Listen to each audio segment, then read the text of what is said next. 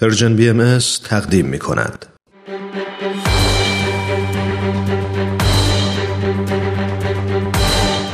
یک قهرمان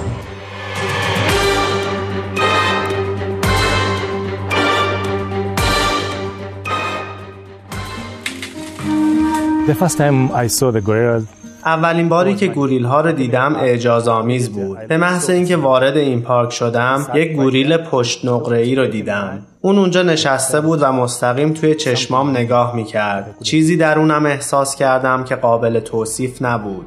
تبدیل شکارچیان گوریل به محافظان آنها ادوین ساباهورو هرگز اولین باری رو که در حیات وحش یک گوریل دید فراموش نمی‌کنه. این تجربه سبب شد ساباهورو شغل وکالت رو رها کنه و به عنوان یک نگهبان در پارک ملی ولکانوس در رواندا مشغول به کار بشه. او در اونجا مسئول محافظت از گوریل های کوهستانی در معرض خطر شد. امروزه کمتر از 900 گوریل کوهستانی در جهان زندگی می کنند. بزرگترین تهدید برای این حیوانات جنگل زدایی و رشد جمعیت منطقه است. ساباهورو میگه ما پرونده های زیادی در مورد شکارچیانی داریم که این حیوانات رو می‌کشن و براشون تله می‌ذارن و بامبوها را قطع می‌کنن. We had a lot of cases of poachers in the park. ما موارد زیادی از حضور شکارچیان در این پارک داشتیم. در سال 2004 او با جا زدن خود به عنوان خریدار یک بچه گوریل کمک کرد تا گروهی از شکارچیان شناسایی و ردیابی بشن.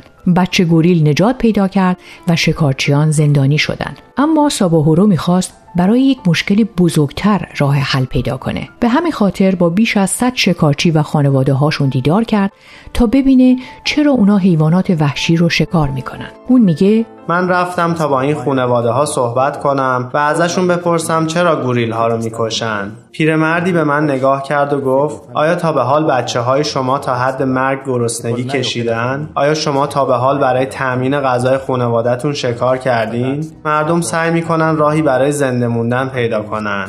این حرفا چشمای منو باز کرد. پس فکر تبدیل شکارچیان به کشاورزان به ذهنم رسید. در سال 2006 او ترتیبی داد تا سطح زندگی جامعه محلی ارتقا پیدا کنه.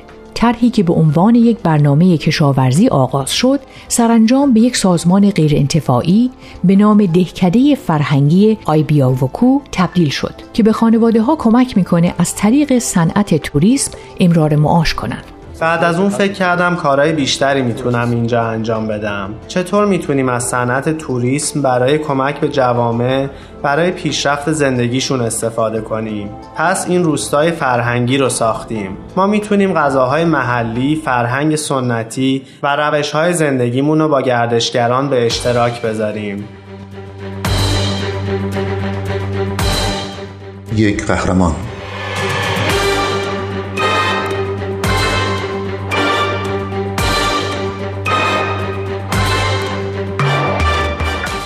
ساباهورو میگه بیش از ده هزار نفر از این برنامه بهره شدند. این یکی از تلاش های حفاظتی است که منجر به افزایش 26 درصدی جمعیت گوریل های کوهستانی این منطقه شده است. من به اونا آموزش دادم چطور صنایع دستی و محصولاتی بسازن که بتونن در بازار بفروشن و اون پول می‌تونه به خانواده هاشون برگرده. اونا می‌تونن بچه هاشون رو به مدرسه بفرستن، غذا بخرن و تجارت و شغلی شروع کنن. اونا می‌فهمن چرا باید از گوریل ها محافظت کنن. حالا شکارچیا با جنگلبانا در زمینه محافظت بهتر از این پارک همکاری می‌کنن. خبرنگار CNN با ساباهورو در مورد کارش صحبت کرده. ازش می‌پرسه برنامه شما به خانواده ها کمک می‌کنه و از حیات وحش هم محافظت می‌کنه. چطور این کار انجام میشه؟ در روستای فرهنگی ما با توریستا غذای محلی، فرهنگ سنتی و روش زندگیمون رو به اشتراک می‌ذاریم. گردشگران می‌تونن در ازاش به این جامعه خدمت کنن و جوامع محلی انگیزه لازم برای محافظت از این پارک رو دارن. ما همچنین جوامعی داریم که با جنگلبانا همکاری می‌کنن تا اطلاعات از شکارچیان به دست بیارن. این یک کار داوطلبانه است. اونا می‌فهمن که چرا باید از این گوریل ها محافظت کنن. ما به اونا آموزش میدیم که اینجا پارک اوناست و باید اونو حفظ کنن.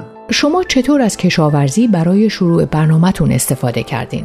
من ایده ای داشتم تا شکارچیا رو به کشاورز تبدیل کنم. کلا دو دلار پول داشتم. پولی که از طریق کار در این پارک پس انداز کرده بودم. تصمیم گرفتم همه این پول رو از حسابم برداشت کنم و شکارچیا رو به چند گروه تقسیم کنم تا زمین اجاره کنن بذر بخرن و کشاورزی رو شروع کنن. شیش ماه بعد اونا اونقدر محصول برداشت کرده بودن که به اندازه کافی غذا توی خونه داشتن و می‌تونستن بقیه محصولشون رو در بازار بفروشن. این خیلی منو تحت تاثیر قرار داد که چطور این مقدار پول کم تونست چنین تغییری در زندگی مردم به وجود بیاره. با خودم فکر کردم می‌تونیم کارهای بیشتری در اینجا انجام بدیم. ما این روستای فرهنگی رو در سال 2006 ساختیم. قبل از اینکه اینجا تموم بشه گردشگرانی به دیدن ما اومدن و به این جوامع کلی روحیه و امید دادن. یک قهرمان.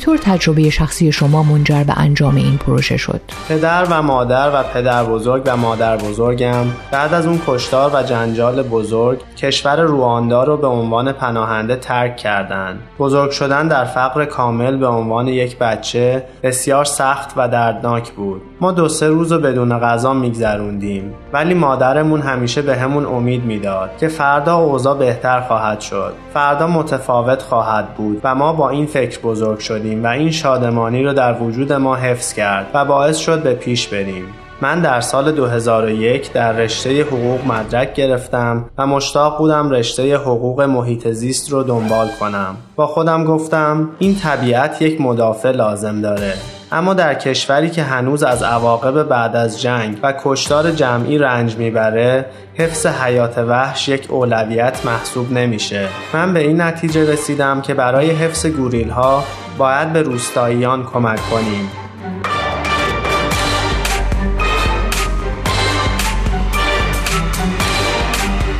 شما به حفظ گوریلا علاقمندین. چرا این کار اینقدر براتون اهمیت داره؟ در طول مدت کارم در پارک علاقم به این حیوونا بیشتر شد و ارتباط نزدیکی باهاشون برقرار کردم. دیدن هر روزه این گوریل ها باور نکردنی بود. بعد از اینکه برای گرفتن مدرک فوق لیسانسم در انگلستان مدتی از اینجا دور بودم به محض بازگشت به پارک یکی از گوریل ها منو شناخت. پیشم اومد مثل اینکه بخواد ازم بپرسه در چه حالی؟ اون به هم زخمی رو که روی پاش بود نشون داد و این خیلی منو تحت تاثیر قرار داد. اونجا بود که فهمیدم گوریل ها خیلی شبیه انسانن و دلم می‌خواست مطمئن بشم که اونا می‌تونن زنده بمونن و با همون عظمت زندگی کنن. اگه کاری نکنیم نسل این حیوونا منقرض میشه. ما نمی‌تونیم شاهد از بین رفتن حیات وحش باشیم. این از نیاکانمون به ما رسیده. ما باید سخت تلاش کنیم تا اونو به نسل بعدی منتقل کنیم.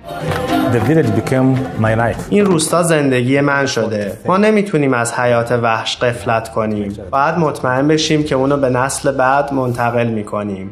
برگرفته از سایت CNN Hero.